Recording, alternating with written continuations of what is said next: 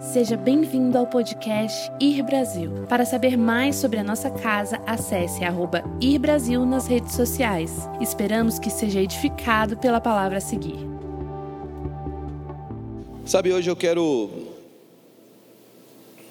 Hoje eu quero falar um pouco sobre atitudes que mudam circunstâncias. Ah, sabe que você é salvo quando você acredita em Jesus? Quantos aqui acreditam que Jesus é o Filho de Deus e entregaram a sua vida a Ele? Mas você é transformado quando você percebe que Jesus acredita em você. Nós somos transformados quando nós entramos numa crença que realmente o Senhor acredita em nós. Existe um caminho que vai, mas existe uma fonte que vem.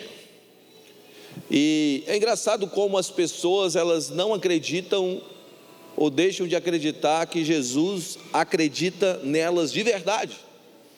Jesus acredita em você. Jesus tem fé na sua vida.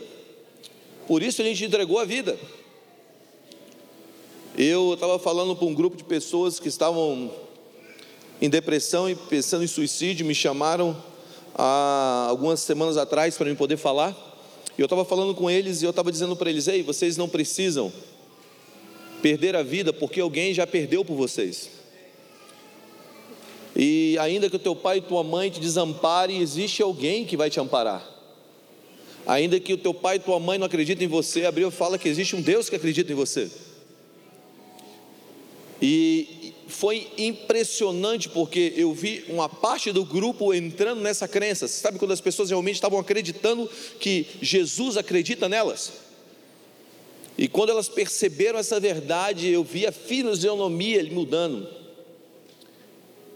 E você não sabe, ou você sabe, se você experimentou, o poder que há quando você percebe que Jesus te ama de verdade, Ele fez um futuro para você e Ele tem um destino seguro para os próximos anos e décadas da tua vida.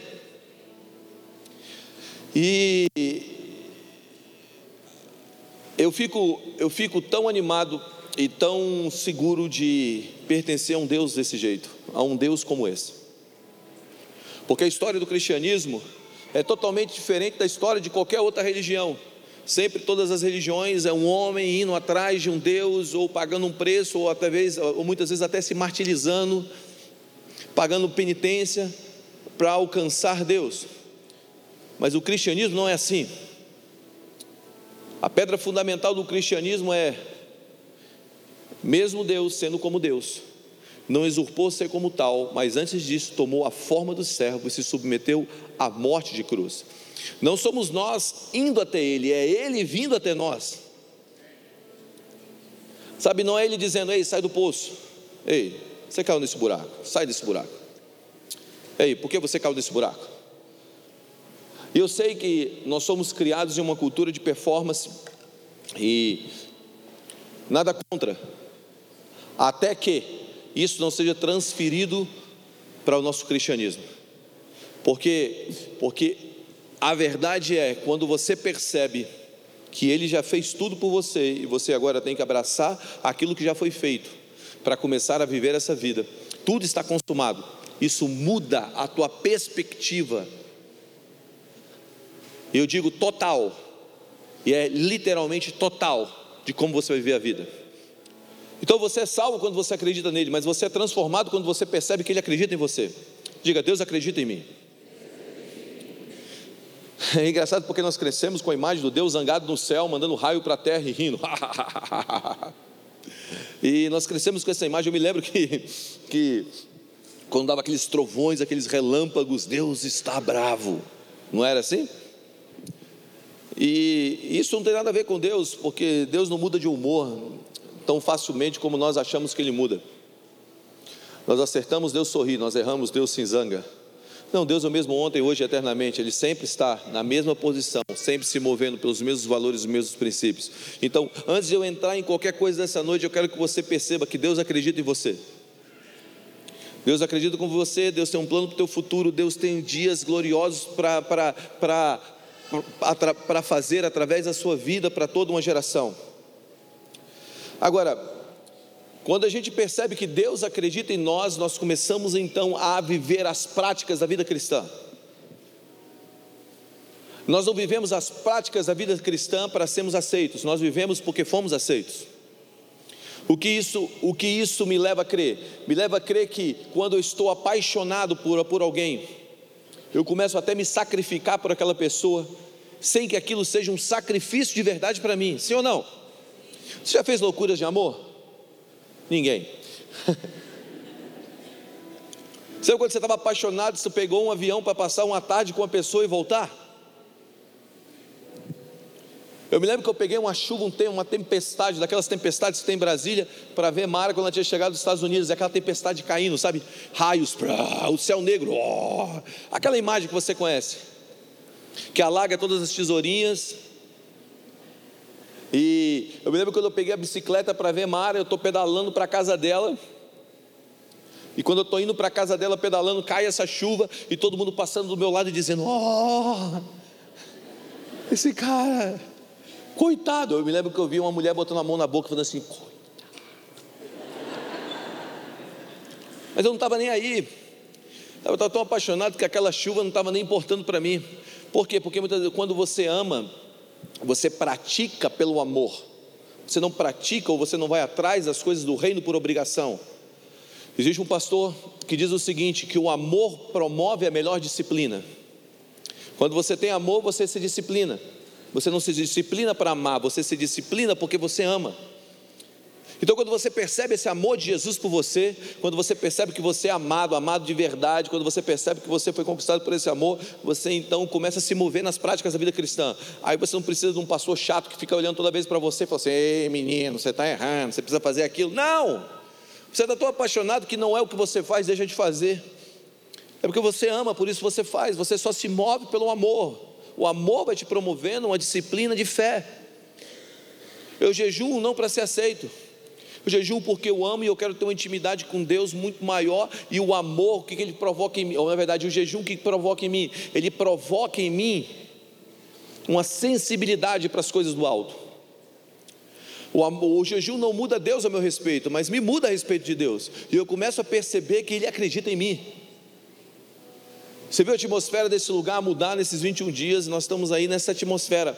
Eu quero propor algo aqui. Eu quero propor que nós, aqui como igreja, todos os meses nós vamos jejuar sete dias coletivamente no mês.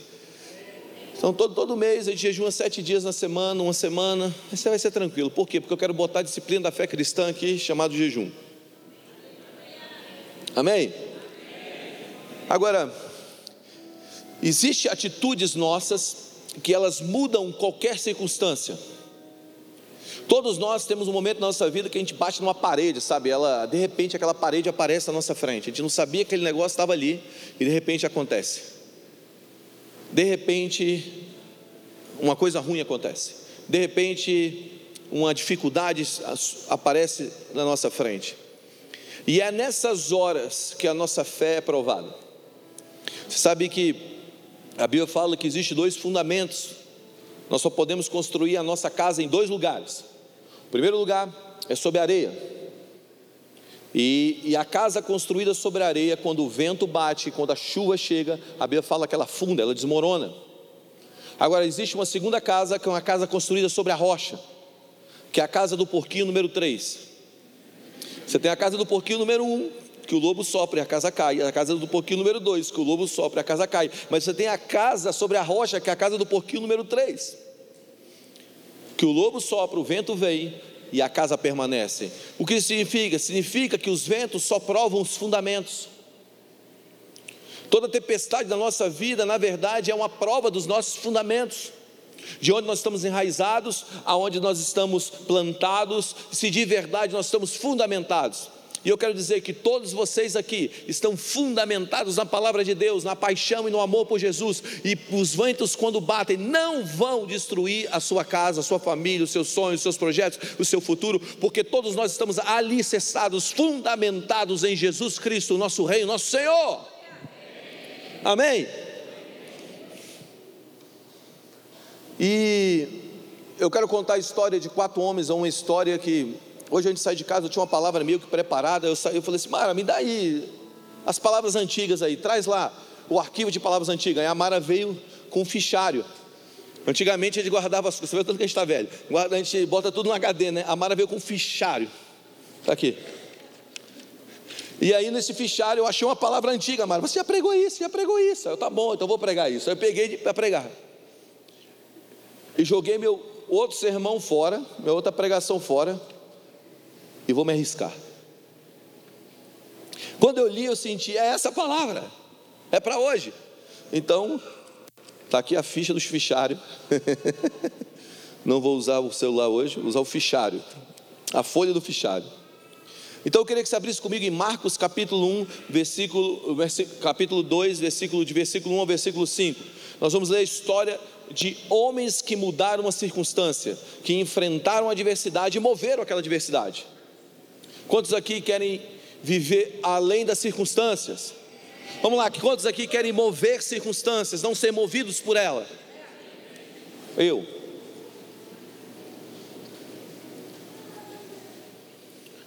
Então abra comigo no capítulo 2, vamos ler a partir do versículo 1. Diz assim: E novamente ele, quem? Jesus, entrou em Cafarnaum depois de alguns dias e divulgou-se que ele estava na casa.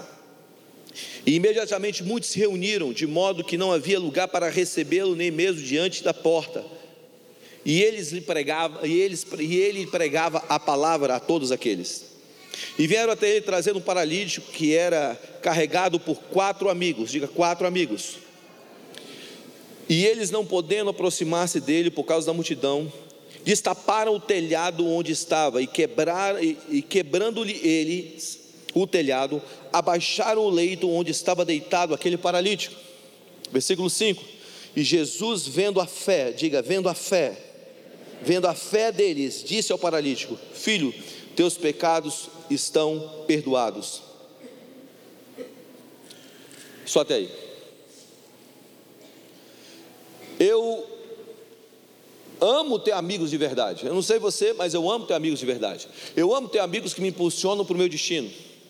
Escute, depois de Deus, a coisa mais importante na sua vida são as pessoas que você se relaciona. As pessoas que você se relaciona, elas vão te impulsionar para o teu destino ou vão roubar o teu destino. Você tem que tomar muito cuidado com quem te influencia e quem você coloca no teu mundo para te influenciar. Você pode ter amigos de, você pode ser amigos de muitos. Ou melhor, você pode ser colegas de muitos, mas amigos de poucos. Quando eu falo aqui amigos, eu não falo amigos que você sai para tomar café, que você sai para ir no Outback, ou, ou, ou talvez para tomar um chá da tarde, se você é meio inglês mas eu, eu, eu falo daquelas pessoas que falam sobre a sua vida, aquelas pessoas que têm o poder de te influenciar. Dizem que nós somos a média das quatro, cinco pessoas que nós mais amamos ou nós mais temos ligação. Significa que as pessoas que estão à nossa volta, essas pessoas que estão à nossa volta, essas quatro, cinco pessoas que têm influência sobre nós, nós somos a média delas a amizade, o relacionamento tem o poder de influenciar o teu bio, imagina o teu espírito, as tuas decisões e o teu futuro.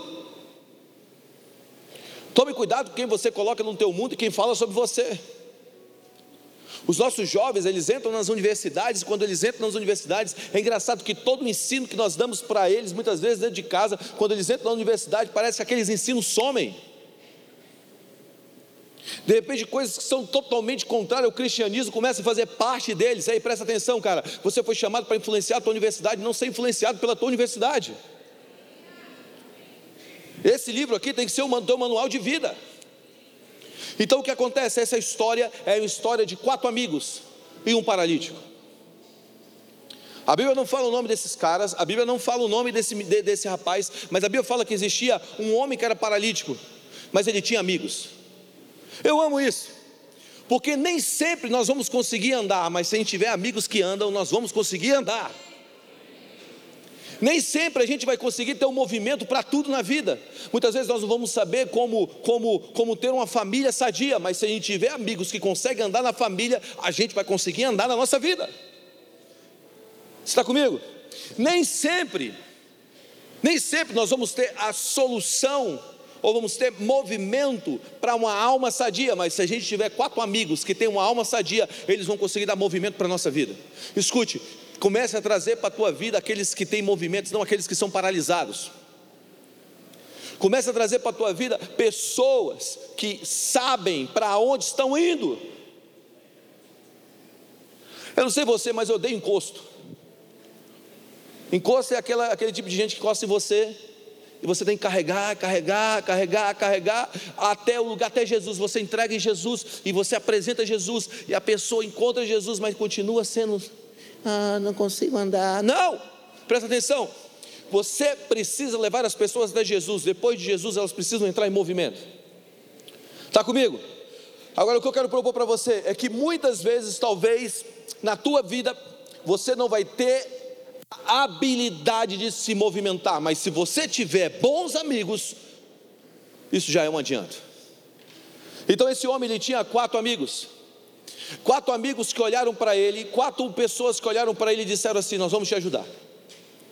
Não importa se você está aí sem conseguir se movimentar, nós vamos te ajudar. Já aconteceu algo na tua vida que foi bem ruim, você não conseguia se defender e alguém se levantou e se defendeu você? Defendeu você? Sempre, sempre, Deus vai colocar pessoas ao teu lado que vão te ajudar a entrar em movimento. Amém? Agora, eu quero dar quatro atitudes, eu quero dar algumas atitudes desses quatro homens que fizeram ou que mudaram uma circunstância. A primeira, a primeira é que eles tiveram uma visão de fé. Vamos lá, diga visão de fé.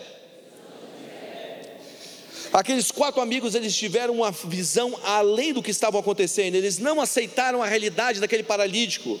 Eles não aceitaram a realidade do corpo daquele amigo deles. E essa visão começou no coração, diga no coração. Eles começaram a partir do coração se mover. A Bíblia fala o seguinte: que se você tem que guardar alguma coisa, guarde o teu coração, porque dele procede as fontes da vida. Se você tem que proteger alguma coisa na sua vida, guarda o teu coração. É engraçado porque esses dias eu escrevi um texto falando sobre isso, sobre o coração. Jesus sempre perguntava: O que você quer que eu te faça? Jesus não perguntava: Tanto que como, tanto que você conhece, você conhece quanto para poder receber isso? Não, não, não. Ele sempre perguntava: o que você quer que eu te faça? Por quê? Porque Jesus entendia que os nossos desejos, o nosso coração está ligado de uma maneira real com as decisões da nossa vida. Eu quero ler o texto que eu li, que eu escrevi, que talvez faça um pouco mais sentido do que eu tentar apenas recitá-lo com a minha cabeça. Diz assim: a pergunta mais usada por Jesus certamente é: o que você deseja ou o que você quer que eu te faça? Jesus, nos seus encontros, nunca perguntava o que você sabe ou o que você crê, ele perguntava o que você quer. Essa pergunta é penetrante e reveladora, pois o nosso querer descortina quem somos ou aquilo que queremos nos tornar. Nossas vontades e desejos estão no centro da construção do nosso mundo e da nossa identidade. Nosso querer revela aquilo que tem mais profundo no nosso coração, que é o núcleo da vida, segundo a passagem de Provérbios 4, 23, que é do coração procede as fontes da vida. Na verdade, Jesus não quer apenas formar ou transformar o nosso intelecto, mas redimir os nossos desejos, os nossos amores, os nossos sentimentos. Porque seguir Jesus não é ser um bom aluno em uma sala, mas é se tornar uma noiva apaixonada. Nem todo novo conhecimento te transforma, mas todo amor te molda. Vamos lá, talvez isso aqui seja a parte mais importante desse texto. Você sabe quando você escreve meio que psicografando assim? Eu estava fazendo isso. Nem todo novo conhecimento te transforma, mas todo amor te molda. Você pode adquirir conhecimento e isso não trazer nenhuma diferença na tua vida, mas quando você é amado de verdade, ou você sente o amor, isso te molda. Por isso, Jesus sempre se colocava pelas pessoas antes de ensiná-las o caminho. Você está aí? Muitas vezes a gente quer falar para a pessoa: você tem que mudar de vida. Essa tua vida aí é uma vida desgraçada, miserável, pobre, nu. E o cara está dizendo: tá bom, segue a tua vida. Mas todas as vezes que você se coloca por alguém, ama alguém, você ganha o direito de modelar a maneira que ele pensa. Então as pessoas vinham, as pessoas vinham para tacar pedras naquela prostituta, aquela, melhor, aquela mulher que foi pega em adultério. Aquela mulher que foi pega em adultério, ela estava errada? Sim, ela estava fazendo algo errado. O que Jesus fez? Se colocou por ela, parou as pedradas e depois disse: Vai, não peques mais. Muitas vezes a gente quer falar, não peques antes de revelar o amor. Por isso a mensagem do Evangelho está sendo distorcida. Porque todas as vezes que a gente quer imprimir uma cartilha cristã antes de amar aqueles que estão quebrados, nós estamos fazendo algo errado. Ame e ensine, não ensine antes de amar. Porque todas as vezes que você ensina antes de amar, muitas vezes você está punindo. Porque tudo que você corrige sem amor, você não corrige, você pune. Você está aí? Vou repetir: tudo que você corrige sem amor, você não está corrigindo, você está punindo. Então, punir é a falta de amor, ainda que seja certo. Por isso, Pedro, sabe Pedro? Pedro quer defender Jesus, ele tira a espada e. Ah, ele estava fazendo uma coisa boa, defendendo Jesus, sabe? Falou assim: Jesus é meu brother, meu amigo, estou andando três anos com ele, ele é o mestre, ele é o Senhor. Ele tentou defender Jesus e cortou a orelha. Jesus falou para ele: Corta, guarda a espada. E você acha que Pedro queria cortar a orelha? Ele só errou o pescoço. Eu vou mirar na orelha, na orelha. Ou não sei se o cara era um dumbo, né? Assim, talvez. Não tinha colado a orelha ainda. Mas a verdade é que Pedro tentou defender Jesus pela espada e Jesus falou para ele: Você está errado, Pedro, guarda a espada. Você está comigo? E, eu, e o texto continua dizendo o seguinte: A ordem é: o amor leva ao conhecimento, e não o conhecimento leva ao amor.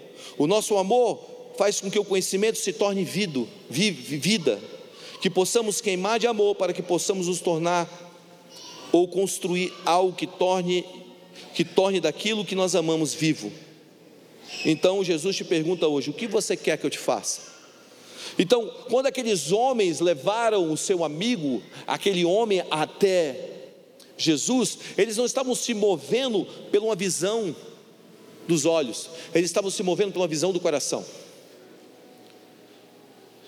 Está comigo?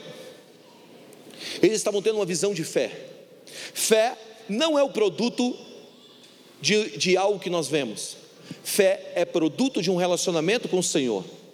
E o nosso relacionamento com o Senhor provoca uma visão dentro do nosso coração. E essa visão dentro do nosso coração gera uma ação. Você quer ver algo? Os olhos te fazem enxergar, o coração te faz ter uma visão. Você enxerga com os olhos, você vê com os olhos, mas a visão não é fruto de uma realidade do que você vê, é fruto de uma realidade que está dentro do seu coração. Visão e coração trabalham juntos. Se você fere o coração, você muda a visão. Você já amou muitas vezes, você já amou uma pessoa de verdade, você gostou dela e aquela pessoa te traiu. Quando ela te traiu, agora o seu coração se feriu. E quando o seu coração se feriu, a sua visão com ela mudou. Por quê? Porque visão e coração trabalham juntos. Se você perde o coração, você perde a visão. Então aqueles homens, eles estavam tendo uma visão a partir do coração, eles estavam se movendo em fé. O que significa? Significa que a cura aconteceu em primeiro lugar dentro do coração daqueles quatro homens. Depois a realidade do corpo foi manifesta. Deixa eu propor algo para você. Tudo que vai se manifestar fora de você, primeiro está acontecendo dentro de você. Você está aí? Tudo que você vai ver visível fora de você, na verdade, vai acontecer dentro de você. Então aqueles homens já viam o seu amigo curado, isso é fé. Eles já estavam curados dentro do coração deles, então eles só se moveram, por quê? Porque eles já tinham uma visão clara dentro do seu coração. No reino espiritual, as coisas funcionam assim: primeiro, aquilo que nós desejamos com o nosso coração, e depois a manifestação daquilo. Então a pergunta para você nessa noite: o que você quer que Jesus te faça? Vamos lá. Jesus apareceu para você nessa noite e fala: O que você quer que eu te faça? É, é, é, é Jesus, é, é, não, não, não. O que você quer que Jesus te faça? Porque a realidade desse querer dentro de você vai se manifestar fora de você. É engraçado que nós oramos por encontros com o Senhor, nós oramos para que o Senhor se manifeste, nós oramos para que o Senhor venha, e quando Ele vem, nós não sabemos a, o que dizer a Ele. É ou não é? Deus apareceu para Salomão e falou: O que, que você quer? Ele pediu sabedoria. Tenha isso na ponta da sua língua, amém? Então aqueles quatro amigos acreditaram que Jesus poderia fazer. O que eu quero propor para você é que você precisa andar com pessoas que, que acreditam que Deus pode curar a sua paralisia. Ande com pessoas que acreditam que Deus pode te usar. Ande com pessoas que acreditam que Deus pode te, te tirar dessa, de, de, dessa solidão. Ande com pessoas que acreditam que Deus pode te tirar dessa depressão. Ande com pessoas que acreditam que Deus pode te tirar, sabe, no meio dessa enfermidade. Ande com pessoas que acreditam que Deus pode mudar a tua família. Ande com pessoas que têm fé. E eu digo para você, você vai começar a se encher de fé. Se você não sabe derrubar gigantes, ande com pessoas que sabem derrubar gigantes. Porque quando você anda com pessoas que sabem derrubar gigantes, você vai aprender a derrubar gigantes. Nosso problema é que a gente, a gente se liga às pessoas que alimentam as nossas feridas e não impulsionam o nosso destino.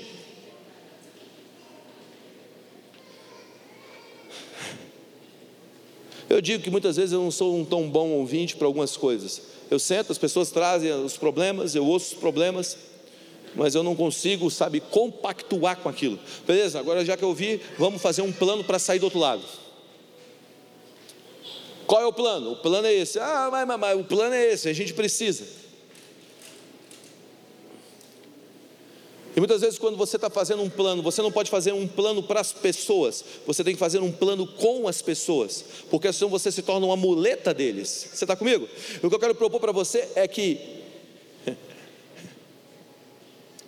você precisa andar com pessoas que elas têm aquilo que você não tem para que você comece a receber aquilo que lhe falta. Não ande com pessoas que alimentam em você o pior que é seu. Ande com pessoas que alimentem na tua vida aquilo que te confronta para uma mudança. Você está comigo? Muitas vezes a gente anda com pessoas que só alimentam na gente nosso pior a gente tem um, a gente tem um, um problema e a gente se cola, cola com aquela pessoa e fala assim: não, mano, é isso mesmo, vamos lá, é assim. Não, não, não, presta atenção. Ande com pessoas que tenham que tenha a verdade para te dizer. Porque quando você ouve a verdade, muitas vezes a verdade dói, mas é a verdade que te liberta.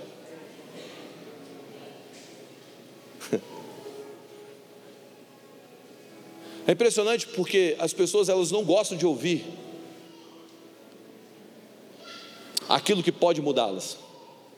Mas se todas as vezes que as pessoas falarem para você aquilo que precisa mudar na tua vida e você recriminá-las, você cortá-las ou puni-las, um dia você vai andar com pessoas que não tem nada a dizer para você. É aquela massa de manobras, as pessoas estão do teu lado, ninguém fala nada, não, está tudo bem, e na verdade não está tudo bem. Vamos lá, gente. Muitas vezes você tem um técnico chato na tua vida que vai te levar para o, para o próximo nível da tua vida. Muitas vezes você tem uma pessoa que está te apontando o ponto cego da tua vida que vai te levar para esse lugar. Você está aí? Então ande com pessoas que saibam andar. Se você está paralisado, ande com pessoas que saibam andar. Ande com pessoas que possam te ensinar algo. Não se liga a pessoas que vão alimentar o teu pior, se liga a pessoas que vão alimentar o seu melhor, que vão fazer você andar novamente. Amém? Então eles tiveram uma visão de fé. Dois, eles transformaram a fé em obra. Vamos lá. A fé sem obras é. Não adianta você ter uma visão maravilhosa. Olha, eu tenho uma visão maravilhosa, eu vou conquistar o mundo. Eu tive esse projeto, esse projeto, lá, lá, lá, lá, lá. Se aquilo ali não vira uma obra, é apenas uma miragem. A prova da fé é a obra, porque a fé sem obras é a fé sem obras é? Diga, morta. Então não adianta você dizer que tem fé e não se mover para uma obra segundo a fé. Ah, eu tenho fé que eu vou mudar o Brasil para Jesus. Assistindo no YouTube? Vamos lá, gente. Não praticando, não entrando numa ação. Eles provaram a fé quando eles demonstraram por meio de uma atitude concreta, quando eles falaram, nós vamos avançar com, com, nosso, com esse nosso amigo. Vamos lá. Cada um pegou na ponta da maca. Cada um ergueu o doente junto. Eles foram para cima da casa. Imagina, eles tentaram entrar, tinha uma multidão em volta da casa. O que, que os caras fizeram? Mano, vamos subir para cima da casa. Que ideia boa. Subiram para cima da casa. Começaram a tirar o telhado da pobre da casa da, daquela senhora. e em Marcos capítulo 2, versículo 5, olha o que Jesus disse. Vendo-lhe a fé, diga, Jesus viu a fé como Jesus viu algo invisível? A fé é algo invisível. Como Jesus viu algo invisível? Por meio das obras dos amigos. Vamos lá. Como eu sei que você tem fé? Por meio das obras que você pratica. Você está comigo? Eu vejo que você tem fé quando você tem uma obra para demonstrar, porque a fé sem obras é não adianta você falar que vai mudar essa nação, que você vai fazer aquilo pelo reino, que você vai edificar a igreja, que você quer fazer isso, aquilo outro, lá, lá, lá, lá, lá, lá e não tem uma obra segundo a sua fé. Desculpa, é blá blá blá. E hoje é engraçado porque a internet deu voz para todo mundo, né? Eu quero propor algo para você. Pare de ser influenciado por pessoas que estão na internet, que falam demais, mas não tem nenhuma obra para apresentar, que não tem uma família estruturada, que não pertence a uma igreja. Pode ser, cara, pode ser, ó, olha para mim, pode ser a melhor palavra do mundo. Olha as obras.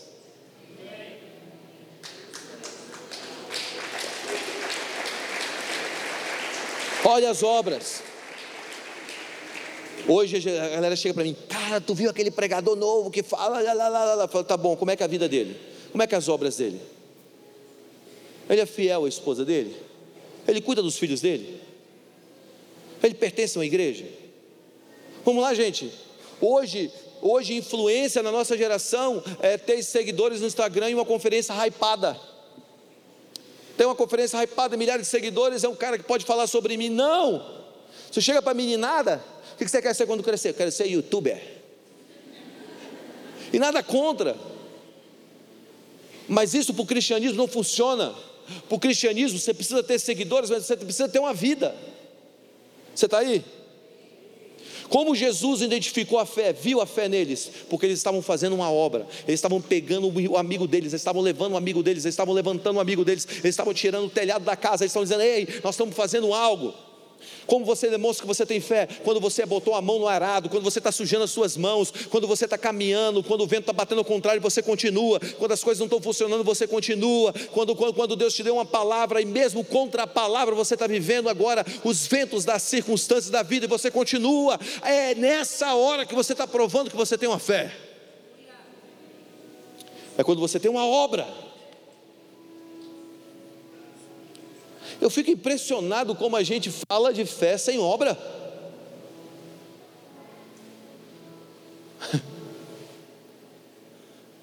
Escuta, quantos aqui tem menos de 25 anos? Levante a mão. Fica a mão levantada. Mara, não mente. É menos. Não é o dobro de 25.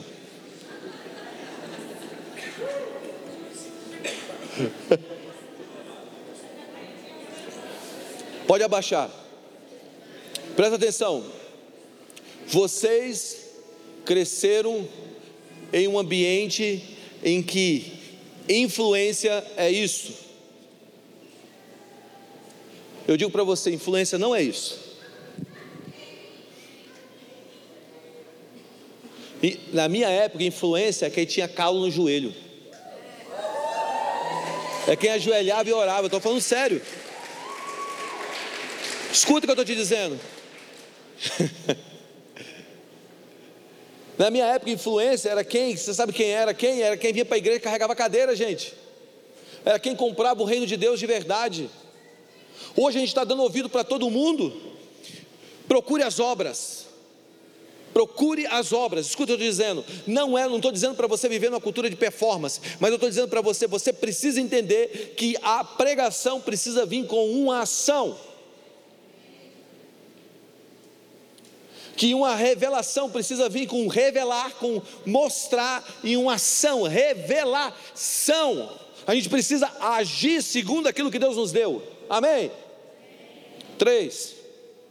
Eles mantiveram uma atitude de vencedores. O que, que acontece? Eles perseveraram. Diga, perseveraram. a despeito das dificuldades, o que eles fizeram? Eles, eles, eles apresentaram uma atitude de uma pessoa que estava se movendo em fé, eles perseveraram. Escuta o que eu vou te dizer, olha para mim. O perseverante vai mais longe do que o inteligente. O perseverante vai mais longe do, vai, mais longe do que o habilidoso. O perseverante vai, irá mais longe do que aquele que, que tem um talento natural. Escuta o que eu vou te dizer. Quem persevera, chega mais longe. Você precisa perseverar. Você está, está, comigo? Muitas vezes as coisas não vão se encaixar. Não é a vida cristã não é 2 mais 2 é igual a 4. Ah, não funciona assim a matemática. Você está comigo? O que eu quero propor para você é o seguinte: que quando, as conta, quando a conta não fecha, você tem que botar o igual e escrever Deus, eu estou perseverando. E quando as coisas não acontecem, você tem que botar Deus, eu continuo aqui. Persevera, porque perseverança é fruto da fé.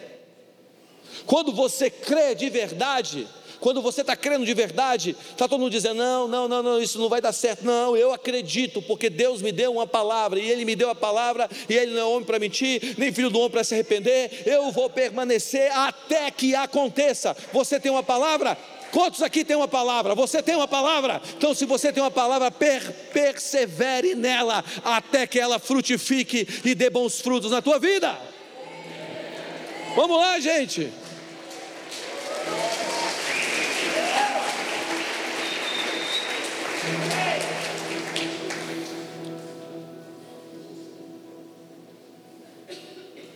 A primeira dificuldade, a primeira, a primeira dificuldade a ser vencida é a incredulidade. É possível que eles passaram na mente deles em desistir. Por quê? Porque eles estão tentando ajudar. Você já tentou fazer uma coisa boa e quando você estava tentando fazer a coisa boa, tudo deu errado, você tentando fazer a coisa boa, e você está dizendo, ó oh, céus, ó oh, terra, ó oh, vida, só estou tentando fazer uma coisa boa. Você pega o teu amigo, coloca numa maca, vai chegando na casa, tem uma multidão. E lá não tinha aquela plaquinha de deficiente, não, irmão que dá a vaga para você, para você não, para aquele que é deficiente. Não tinha uma plaquinha de deficiente, falou assim: abre o caminho, está chegando um deficiente, abre, abre, abre. Lá não tinha filha de grávida, não. Que, que a grávida passa na frente. Estava todo mundo se espremendo para ver Jesus. E todo mundo não tinha nenhum valor de Jesus, estava todo mundo muito mal educado, porque chegou, ó, oh, nós estamos com o nosso amigo aqui, paralítico. Provavelmente ele falou: pega a fila, que tem uns 30 aqui para frente. Ah, tá bom, a gente está fazendo a coisa boa, mas a coisa boa não está funcionando. A gente já tentou várias vezes, sabe? A gente tentou fazer o bem, não funcionou. Tentou de novo e não rolou. E eu continuei fazendo bem, e eu estou fazendo bem só tomando bola nas costas, só tacada na cabeça. Eu estou fazendo bem não está funcionando. Vamos deixar nosso amigo aqui, vamos embora para casa. A gente passa no drive-thru, pega um lanche, vai embora para casa e assiste no YouTube depois o que aconteceu dentro dessa casa. Não, presta atenção, a primeira dificuldade deles foi vencer a incredulidade. Eles perseveraram. A Bíblia diz o seguinte: não, não canse de fazer o bem. Você está comigo? Porque vai chegar a hora que você vai colher, não canse de fazer o bem. Quando você estiver fazendo o bem e teus amigos aí que estão fazendo mal prosperando, presta atenção, não canse de fazer o bem. Quando você estiver fazendo o bem, e as pessoas que estão fazendo errado, estão prosperando, estão crescendo na vida, você está dizendo, Deus, mas eu estou fazendo tudo que é certo, e as coisas não rolam para mim, presta atenção, Deus está acumulando algo na tua vida, e um dia Ele vai derramar para você ou sobre você de uma maneira que é sem medida, sem medida, vamos lá gente, vai embora para casa dizendo, está acumulando aí a parada na minha vida, não deu certo, está acumulando, tem gente aqui que está dizendo: vai ser um bolão, vai ser a mega cena da virada. E não é? Você vai plantando, o negócio está acumulando. E está acumulando, e está enchendo. Presta atenção. Pega uma garrafa de champanhe, balança, balança, balança, balança, balança, balança, balança, balança. A rolha vai saindo. Vai ser assim a tua vida. Muitas vezes pressão, pressão, pressão, pressão, pressão, pressão, pressão, pressão, pressão. Está dizendo, Deus não está rolando. De repente, pum. e quando romper, escuta o que eu vou te dizer. você vai se lembrar do que você aprendeu nesse período escuro da sua vida. Não existe nenhum outro lugar que você vai aprender o que você está aprendendo se você não passar por esse período escuro. Não existe nenhum outro lugar. Deserto não é punição, deserto é preparação. Deus não está te punindo no deserto, Deus está te preparando no deserto. Meu pai sempre me ensinou isso, ele dizia assim: ó, Guga, deserto não é punição, deserto é privilégio, é preparo para dias maiores e dias de glória. Amém? Segunda dificuldade, vencida por eles, foi a indisposição. Até que ponto realmente nós estaríamos dispostos a levar essa situação até o fim?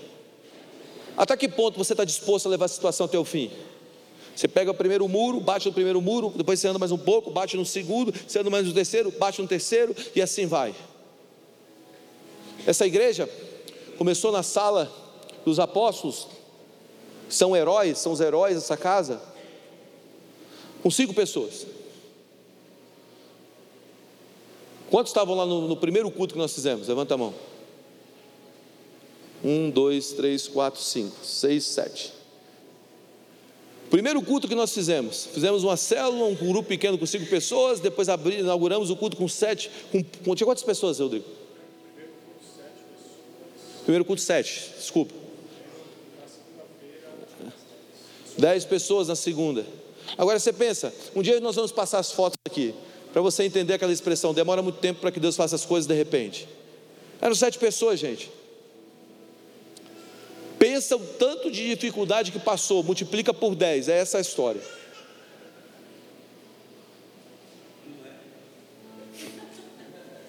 E se, tu, e se a gente contar para vocês, não vamos contar, os sonhos que a gente tem para essa década, vocês vão dizer, é tudo maluco, mas aqui tem, aqui tem um bando de louco que não é corintiano.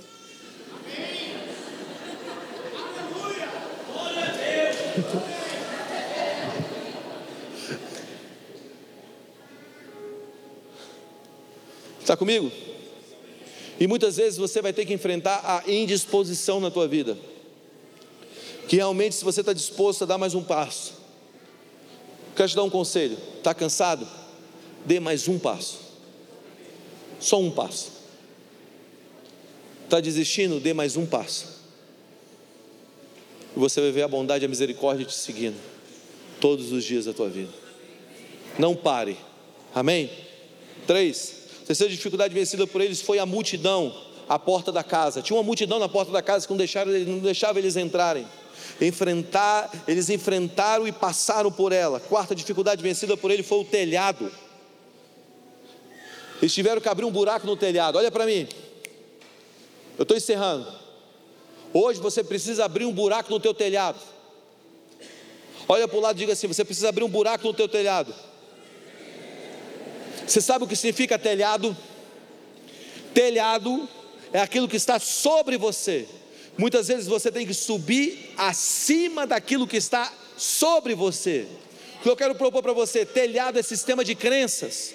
Muitas vezes você tem que subir acima da tua crença para começar a ter uma nova crença e para começar a ver sobre uma nova perspectiva a tua vida. Você está aí? A maneira que você pensa é a maneira que você vive. As suas crenças estão determinando o seu comportamento. E tem hora que você vai ter que subir para o telhado. Sobe para o telhado, abre uma janela no telhado da tua vida. Não, esse negócio não vai acontecer, isso aqui não vai virar, minha vida é assim mesmo, as coisas não vão, sabe, as coisas estão indo. Não! Ei, presta atenção. Suba para cima do telhado. Abra uma janela. Quando o mundo fechou para João, João, João, o apóstolo João foi o último apóstolo a morrer. E o apóstolo João, ele foi jogado na ilha de Pátimos. A ilha de Pátimos era um lugar onde era a escolha da humanidade. Não tinha como ele pregar o evangelho ao mundo. Então, quando os romanos tentaram fechar o mundo para João, a Bíblia fala que Deus abriu uma janela nos céus e falou: João, vem para cá. O que eu quero propor para você é quando o mundo fechar, se cercar ao teu redor, Deus vai abrir uma janela nos céus e vai chamar: vem para cá. Quebra o teto de fé da tua vida.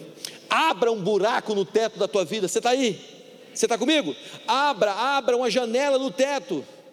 A quarta dificuldade deles é que havia um telhado e eles desceram. Por quê? Porque esse telhado agora vai se tornar uma passagem para Deus. E eu encerro com isso. Muitas vezes as dificuldades da tua vida são as portas de entrada para o Rei da Glória. O rei Davi, ele escreve um salmos, que é um maravilhoso salmo, e ele diz o seguinte: Levantai, ó portas, vossas cabeças, levantai-vos, ó portais eternos, para que entre o Rei da Glória. Quem é o Rei da Glória? E ele indaga: Quem é o Rei da Glória? O Senhor dos Exércitos, Ele é o Rei da Glória. Olha o que ele está levantando, olha o que Davi está dizendo: levantai, ó portas, vossas cabeças, levantai-vos, ó portais eternos.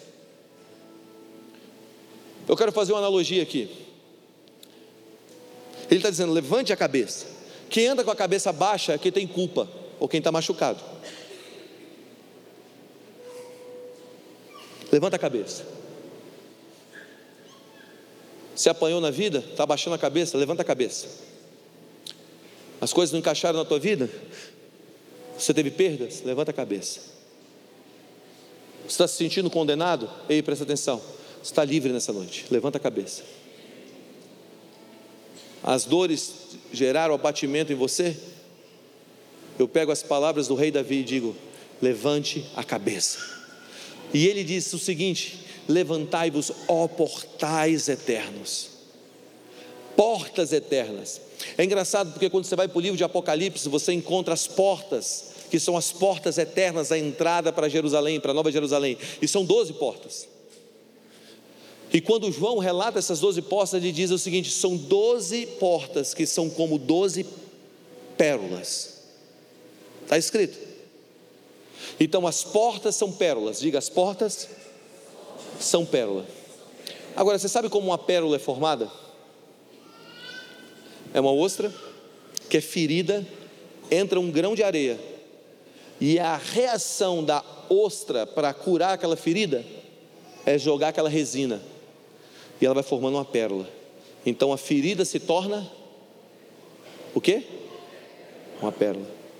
Então quando ele fala, levante a cabeça, os, as portas serão pérolas, o que eu quero sugerir é que a porta de entrada do Rei da Glória, muitas vezes na nossa vida, foi uma ferida ontem que foi curada, e Deus pegou aquela ferida e se tornou agora um portal da entrada do Rei. Por isso Ele está dizendo: Venha a mim, todos vocês estáis cansados, sobrecarregados. Eu sei o que fazer com a tua dor.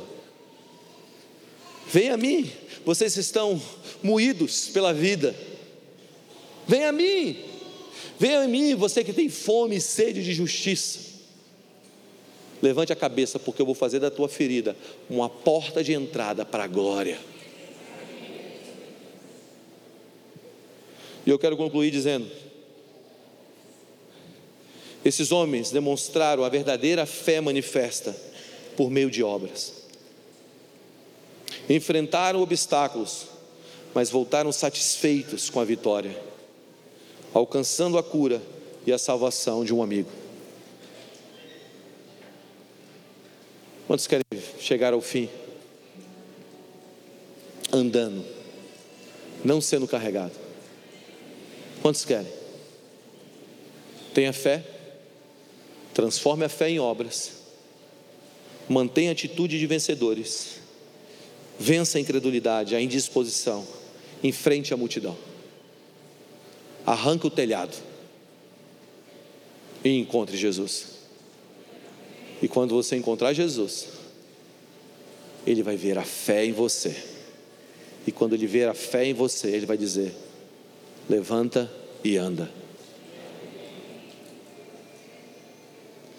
Aí nós vamos andar para a transformação dessa nação, para a mudança de povos. Quanto você tiver a sua crença, o seu telhado, baseado nas atitudes daquilo que fizeram com você no passado, ou você vai continuar paralítico.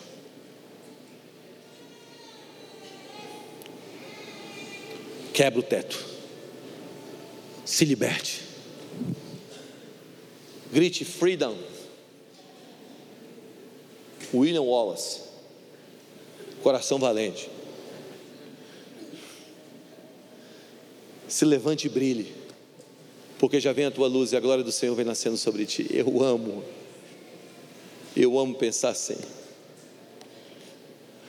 Que toda circunstância em minha vida está me formando para mim ser um homem melhor.